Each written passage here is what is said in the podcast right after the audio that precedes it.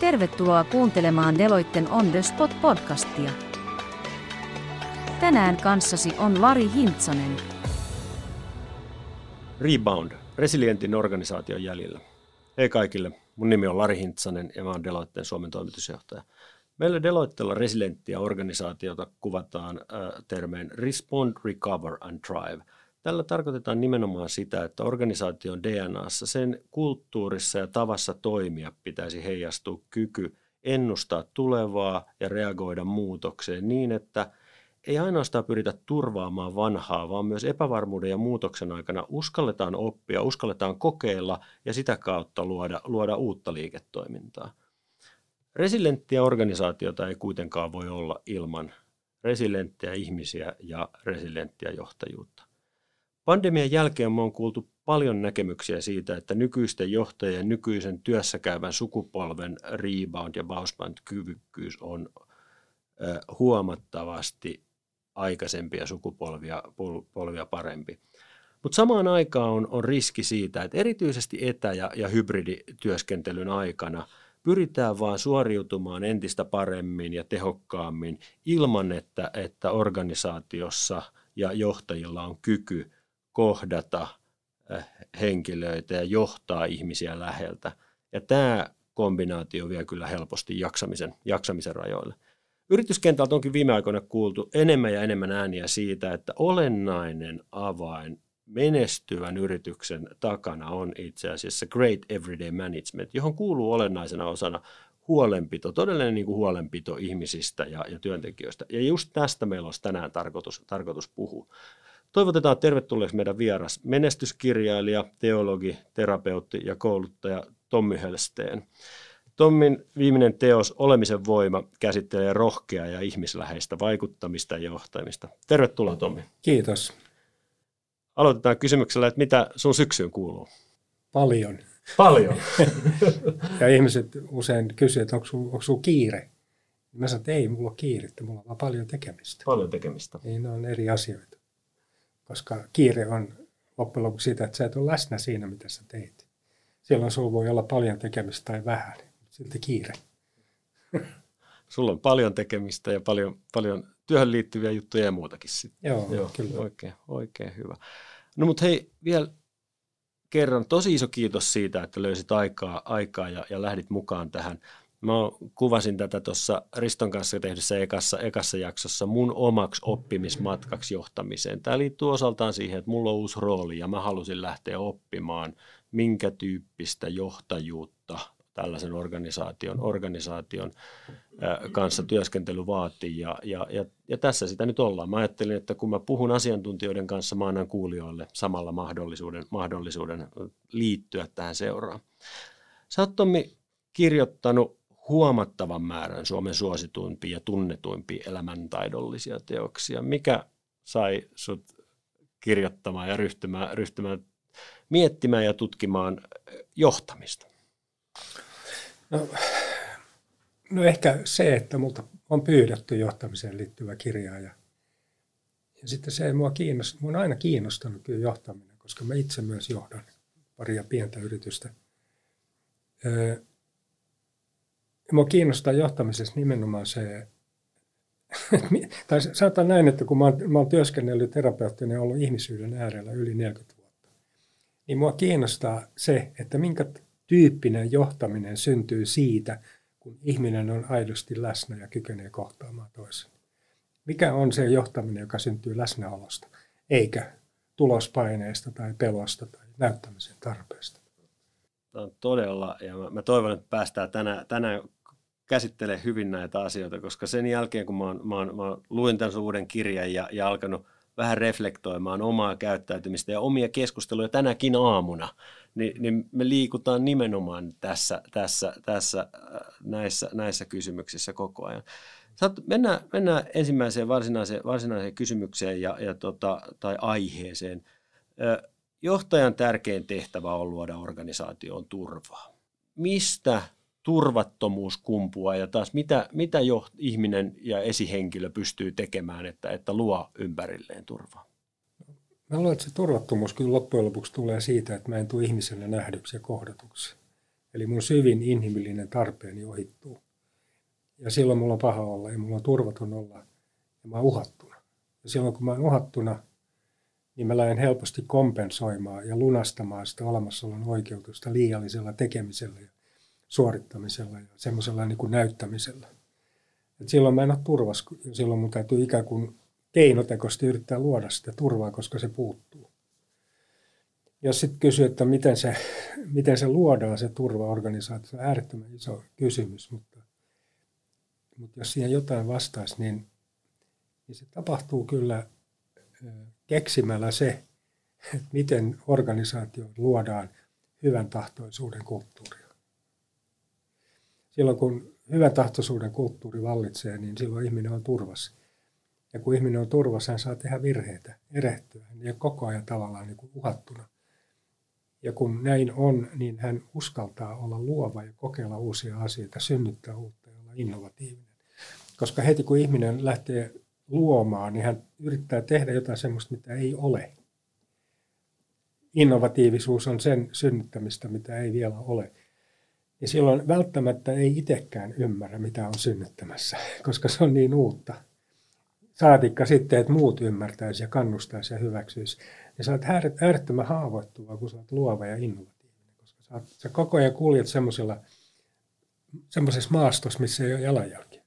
Ja tämä on, ja tämä on nyt, jos palataan vielä tähän resilienssiin ja resilienttiin organisaatioon, niin tämä on, tämä on äärimmäisen tärkeää, kun me, me ymmärretään se, että, että uuden ja, tai sanotaanko epävarman ympäristön tilanteessa pitää koko ajan nähdä, saada tilannekuva siitä, missä ollaan ja nähdä eri polkuja eteenpäin siitä riippuen, mitä, mitä ympäristössä tapahtuu. Ja me puhuttiin Riston kanssa paljon tällaisesta skenaariotyöskentelystä ja silloin, jos, jos meillä ei ole organisaatiossa turvaa ja, ja anneta tilaa testata ja, ja, ja kokeilla, niin, niin silloin tämä yhtälö ei periaatteessa ei, ei, ei voi toimia edes. Ei niin. Joo. niin. Ja silloin kun sä lähet, kun sä oot tuommoisessa tilanteessa, että siellä on useita, ja, useita vaihtoehtoisia polkuja, niin kun sä lähet jonnekin suuntaan kulkemaan, ja se suunta on tavallaan niin kuin luovuuden ja innovatiivisen suunta,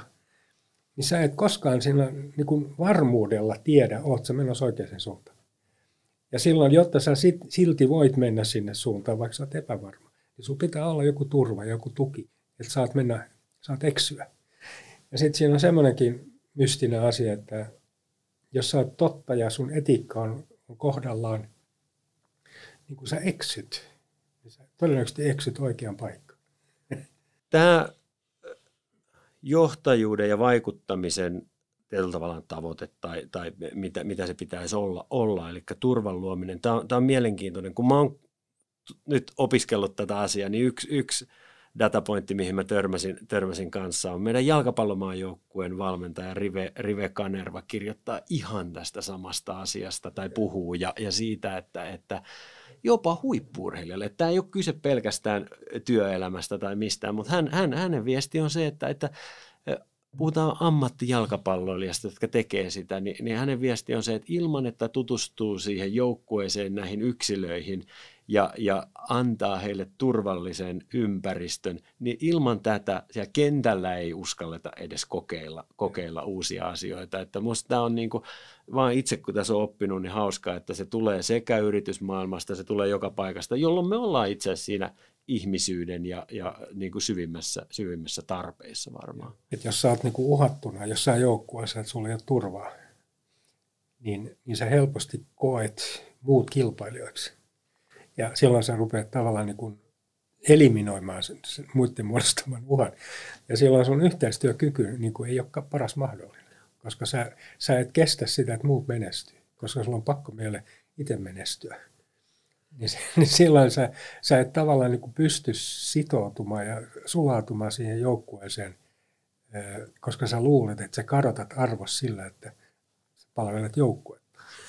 Ja, ja nyt, nyt tämä onkin tämä on hyvä, hyvä itse asiassa silta, silta seuraavaan, koska tämä on, tämä on ollut mulle itselleni sellainen, sellainen isoin aha-elämys matkalla, matkalla tota, työelämä, työelämän matkalla. Ja nyt, nyt varsinkin tässä, tässä viime aikoina, kun on alkanut organisaatiolle puhumaan, että mitä mun mielestä hyvä johtajuus on, niin on, tämä liittyy just siihen, että mehän niin työelämässä tyypillisesti promotaan, tuodaan ihmisiä ylöspäin, ylöspäin ja viedään yl, ihmisiä ylöspäin heidän, heidän organisaatiossa ja heidän urallaan sen perusteella, kun he on menestyy omissa työtehtävissään.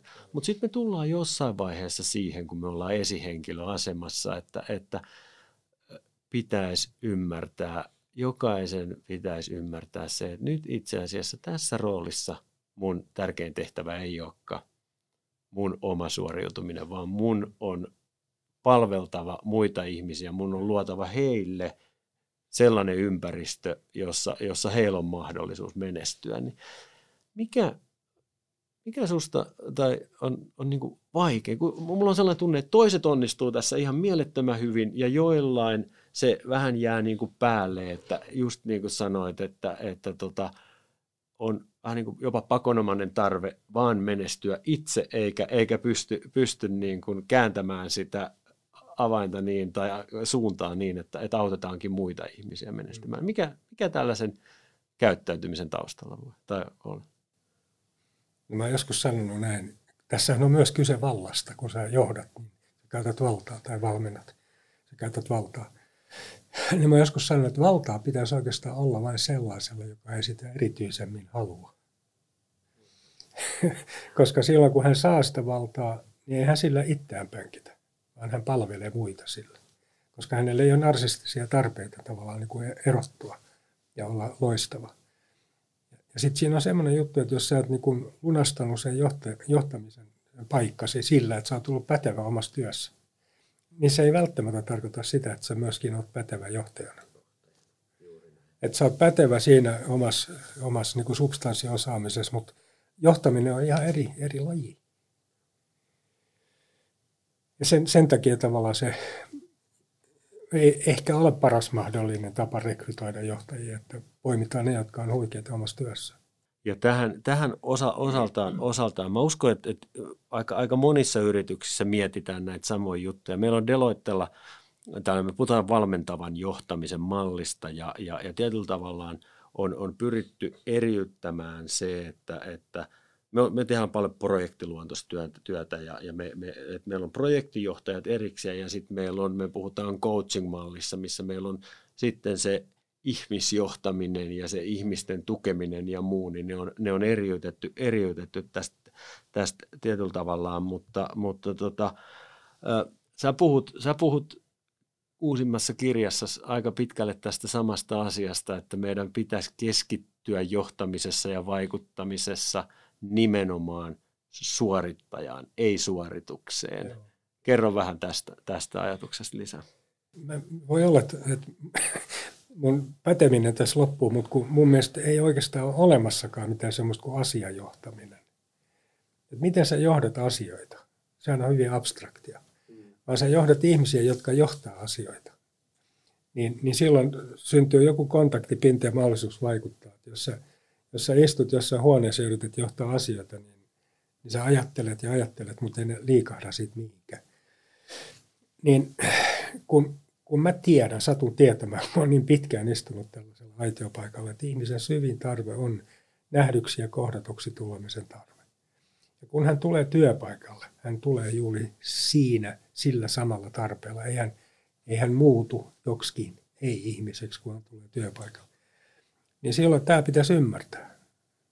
Että et, et sinulla pitäisi olla niin kuin viisautta ymmärtää se, että sä fokusoit siihen ihmiseen. Ei se tarkoita sitä, että sä otat siitä ihmisestä vastuun ja rupeat hoitaa sitä, mutta se merkitsee sitä, että sä kunnioitat sitä. Koska silloin kun sä kunnioitat toista ihmistä, niin silloin sä näet sen. Ja silloin se toinen saa sen nähdyksi ja kuulluksi tulemisen kokemuksen – joka on niin valtava kokemus, koska se on meidän perustarve. Että se, jos mikään sitouttaa siihen yritykseen enemmän kuin jotkut optiot tai raha tai, tai yleneminen. Että on niin äärettömän niin kuin simppeli asia, mutta sä et voi, sä et voi, sä et voi no, johtaa toista ihmistä, jos et sä näe sitä. Ja sä et näe sitä toista ihmistä, jos et sä kunnioita sitä. Ja taas Sitten täytyy kysyä, miten oppii kunnioittaa toista ihmistä tutustumalla omaan raadollisuuteensa, omaan keskeneräisyyteensä, siis nöyryyden kautta. Mitä enemmän mä oon itseäni kohdannut ja katsellut arveluttavia piirteitä itsessäni, sitä helpompi mun on kunnioittaa muita, koska poistuu kaikki tämmöiset niin kuin tarpeet tuomita halveksia ja olla ylempänä. Ja sehän on egon toimintaa siis. Egon mielipuhuja on oikeassa olemisen tarve. Ja jotta sä voit olla oikeassa, sun pitää ympäröidä itsesi ihmisille, jotka ovat väärässä. Juuri, juurikin näin. Mutta tämä on, tää on, tää on musta hyvinkin, hyvinkin mielenkiintoista, just, että paljon puhutaan johtamisesta ja paljon mietitään, mietitään. Ja sitten loppujen lopuksi, niin kuin sä sanot, että se on, se on loppujen lopuksi aika, aika yksinkertaista, että et, et me nähdään ja kohdataan, kohdataan ihminen ja, ja, ja, tota, ja sitä kautta sitten kun me nähdään ja kohdataan ihminen, me aletaankin näkemään rohkeutta kokeilla asioita, Joo. Iloa onnistumisesta ja, ja tosissaan sitoutumista siihen organisaatioon. Koska jos sä et kohtaa ihmistä, kun sä johdat, niin siellä on hirveän paljon semmoista niin kuin tunneainesta, joka asettuu sen kohtaamisen eteen ja väliin, niin että asia, asiat eivät ole asioita, vaan niihin on sitoutunut erilaisia intohimoja, tunteita, pettymyksiä, loukkaantumisia, kaikkea tällaista, joka, joka johtaa siihen, että, että sä, sä et niin kohtaa niitä asioita, vaan sä kohtaat ne ongelmat siinä ihmisessä, jotka asettuu sen asian hoitamisen eteen. Mutta nyt kun, se, kun nämä purkautuu, kun oikeasti ihminen tulee kohdatuksi, kokee hirveän helpotuksen, niin tämä johtaa siihen, että asiat muuttuu asioiksi. Ja niitä pystyy hoitamaan ja toimittamaan. Se on, se on niin kuin vapauden tila. Tämä on äärimmäisen mielenkiintoista. Ja, se, se, ja silloin, silloin, että me, että me kohdataan ihminen, sä puhuit siitä, siitä jo, että, että totta kai pitää, pitää tuntea itsensä, mutta sitten varmasti, varmasti myöskin se, että, että silloin kun me käydään esihenkilöasemassa ihmisten kanssa keskusteluja, niin se, se läsnäolo siinä keskustelussa se, ja, ja se, että ollaan siinä, niin kuin, siinä tilanteessa paikalla, niin se on varmaan ihan, ihan niin kuin kriittistä kanssa. Ja Usein kuulee, kun on puhe tämmöistä kehityskeskustelusta, että ne on muodollisuuksia, jotka pitää hoitaa. Ja kyllähän se, joka siihen istutetaan sitten siihen muodollisuuteen, niin se kokee olemassa, se on kiusaantunut siitä. Mm. Se tuntee, että tämä ei ole teille mitään merkitystä. Synnyttää vihaa. Ja sen vuoksi, niin kun, jos on kehityskeskustelu, niin varsinkin siinä ihminen pitäisi tavallaan niin saada kokemuksen siitä, että hänet kohdataan. Se ei ole yksi tai kaksi kertaa, kun mä oon kuullut tällaisista kehityskeskusteluista itse asiassa niin, että, että ollaan käyty. Niitähän niin kuin tosissaan vanhassa, vanhassa tyylissä, mä tuun vähän tuohon Deloitten nykyiseen tyyliin, mutta vanhassa tyylissä saatettiin käydä kerran tai kaksi vuodessa tällainen juttu. Ja, ja, ja aina sanottiin, että, että kyllä, mä, kyllä mä sille sanoin nämä asiat, mutta kun ei se, ei se kuulu. Ja, ja tota, me, me itse asiassa tutkittiin tätä meidän omassa organisaatiossa kanssa, siitä on jo varmaan 5, 6, 7 vuotta aikaa, ja huomattiin, että me käytettiin ihan mieletön määrä aikaa tällaisessa kehityskeskustelu prosessissa ja suoritusjohtamisen prosessissa siihen, että me katsottiin taustapeiliin jotain numerisia KPIitä, mitä ihminen on, on saavuttanut sen vuoden aikana ja ajateltiin, että me johdetaan ihmistä, ihmistä tällä tavalla. Me heitettiin ne itse asiassa romukoppaan ja, ja todettiin, että, että tota, meidän tapa johtaa ihmisiä täytyy olla se, että, että meillä on säännölliset keskustelut ihmisen kanssa ja, ja, ja, ja si, siinä voidaan käydä. Käydään totta kai uraan liittyviä asioita, käydään työtehtäviä, käydään paljon paljon muitakin juttuja, mutta nimenomaan niin, että, että musta se on niin kuin, nyt kun mä taas luin tämän sun kirjan, niin mä ajattelin niin, että tämä on, tämä on osa tätä oppimismatkaa meilläkin, että me, me nimenomaan aletaan keskittyä ihmiseen eikä katsota sen ihmisen suoriutumista taustapeiliin peiliin liittyen. Tulee tässä sellainen ajatus, että jokainen kohtaaminen työntekijän kanssa on loppujen lopuksi kehityskeskustelu. Mm. Kun sä tulet aamulla töihin, jos sä katsot sitä silmiin, hymyilet ja noterat, että se on siinä, niin mitä siinä tapahtuu? Se tulee kohdatuksi. Jolloin siinä käydään tämmöinen mini-kehityskeskustelu. Että hän, hän kokee, että hänet on nähty ja hän sitoutuu, koska täällä on hyvä olla. Täällä on hyvän tahtoisuuden kulttuuri. Se on, se on ihan, ihan varmasti näin. Tässä itse asiassa tässä niin kuin ihmisiin törmäämisessä ja tässä, tässä päästään, päästään hauskasti ehkä seuraava, seuraavan aiheeseen, mikä mulla oli, mulla oli mielessä kanssa. Mä oon ajatellut jotenkin niin, että me ollaan tietyn tyyppisen paradoksin äärellä tässä, tässä työelämässä nyt, että kun me, me tai meidän asiakasyritykset tai muut, muut kysyy henkilöstöltään, niin, niin suurin osa ihmisistä sanoo, että he haluaa vapauden valita etä- ja läsnätyön työn välillä. Ja, ja sitten kun me kysytään toinen kysymys, että no miten yhteistyö ja, ja tällainen niin kuin tiimityöskentely ja asioiden eteenpäin vieminen, vieminen voisi vois edistyä, niin sanotaan, että no joo, että, että pitää kohdata ihmisiä ja pitää, pitää tehdä, tehdä yhdessä sama, sama, samasta tilasta töitä. Ni, niin minkälaisia ajatuksia sulla on, on kun oot, sä oot tavannut mielettömän määrän ihmisiä työskautta nyt tässä koronan aikana ja koronan jälkeen, niin, niin tota,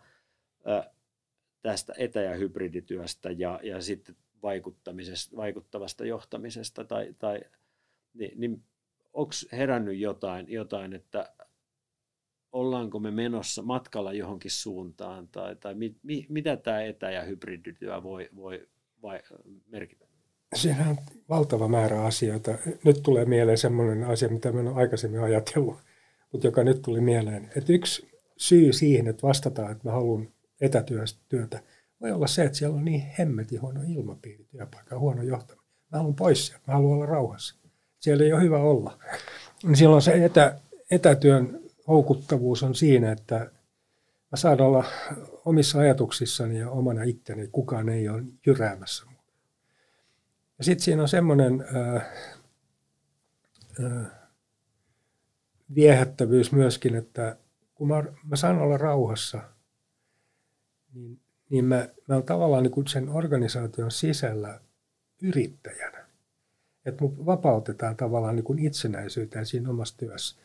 Että mua ei kytätä eikä vaadita, vaan mä ikään kuin vapaudun semmoiseen turvaan, jossa myöskin luovuus lähtee kukoistaa. Ja mulla on mahdollisuus niin kuin olla yrittäjä yrityksen sisällä, joka on mun mielestä niin kuin tervettä. Ja sitten siinä tiimityöskentelyssä niin tulee tosi tärkeäksi just tämä, mistä puhuttiin, se, se, niin kuin se turva. Ja että se joukkue on semmoinen, että mä en kilpaile muiden kanssa. Puhut sitten jalkapallosta. Joo, jo. Niin se turva on osittain sitä, että kukaan joukkuekaveri ei uhkaa mua, mun ei tarvitse päteä. Vaan, vaan mä saan niin kuin, kilpailla periaatteessa niin kuin itteni kanssa. Ja että mä oon turvassa ja mä, mä saan niin kuin kehittyä omassa itsessäni ilman, että mua uhataan koko ajan ja mua kilpailutetaan siinä joukkueessa koko ajan. Silloin se johtaa tämmöisiin niin ego- ja itsekkäisiin strategioihin, että mun, ensisijaisesti mun tehtävä on osoittautua hemmetin hyväksi siinä joukkueessa, eikä niin, että mä palvelen sitä joukkuetta. Ja sillä, sillä on niin kuin toinen ohjaa, toisessa mä ohjaudun pelosta, jolloin se on jäykkää, ehkä tämmöistä niin kuin miten mä sanoisin, että mä en, mä, mä en saa koko kapasiteettiani käyttöön. Kun mä vapaudun palvelee joukkuetta, mä en ole uhattu, niin yhtäkkiä mä oonkin huikea. Paljon huikeampi kuin mitä mä luulin, että. Et silloin tulee semmoinen kokemus, että minä en niinkään pelaa jalkapalloa, vaan minussa pelataan jalkapalloa. Joku tavallaan niin kuin suurempi voima – ohjaa sitä, ohjaa. ohjaa sitä, ohjaa sitä ja tuo siihen huikeutta, innovatiivisuutta ja luovuutta. Ja sen pätee ihan tämmöisessä, tämä. missä tahansa organisaatiossa. Ja tämä, tämä pätee ja, ja, ja tota, päästään, päästään vielä, vielä itse asiassa tähän, tähän samaan aiheeseen liittyen, niin, niin, niin kuin sanoin, niin, niin tuossa ensimmäisessä jaksossa me puhuttiin, puhuttiin siitä, että, että resilientin organisaation yksi niin kuin isoimpia tunnusmerkkejä, voisiko sanoa, on tosissaan se kyky muodostaa tilannekuva ja kyky miettiä niitä eri, eri vaihtoehtoja, mikä vaatii tietenkin vähän, että, että käydään hakemassa vähän niin kuin sieltä tulevaisuudesta potentiaalisia, Joo. potentiaalisia vaihtoehtoja. Ja nyt, nyt tämä oli musta niin kuin aivan mieletön niin kuin huomio siinä mielessä, että Risto, Risto on kirjoittanut ja puhunut, puhunut näistä asioista organisaatiotasolla. Ja, ja musta oli tosi kiehtovaa, että sä kirjoitit kirjassa hyvin pitkälle tästä samasta asiasta, mutta yksilö, yksilötasolla, eli, eli siitä, että tota, miten itsensä hyvin tunteva ja tietoisuuden tasolla toimiva, jo, toimiva johtaja uskaltaa ja kykenee intuitiota avulla hakea, hakea häivähdyksiä, häivähdyksiä sieltä tulevaisuudesta ja laittaa niitä. Ja sitten totta kai sinut tarvit organisaatiota miettimään, että onko tämä realistista ja voidaan Joo, tämä käyttää järkeä. Joo, järjen avulla niin toteuttaa se. Ni, niin miten tällaista äh, käyttäytymistä ja, ja, ja uskallusta, niin miten sitä voisi vielä edi, edistää? No mun mielestä pitää jotenkin avata, että, että mä tuossa kirjassakin puhun siitä, että mit, mitä se, mitä se tarkoittaa, että sä rupeat johtaa tietämättömyydestä käsin? Siis ei-hallinnasta käsin. Jolloin sä oot koko ajan niin auki jollekin briljantille, joka tahtoo tapahtua.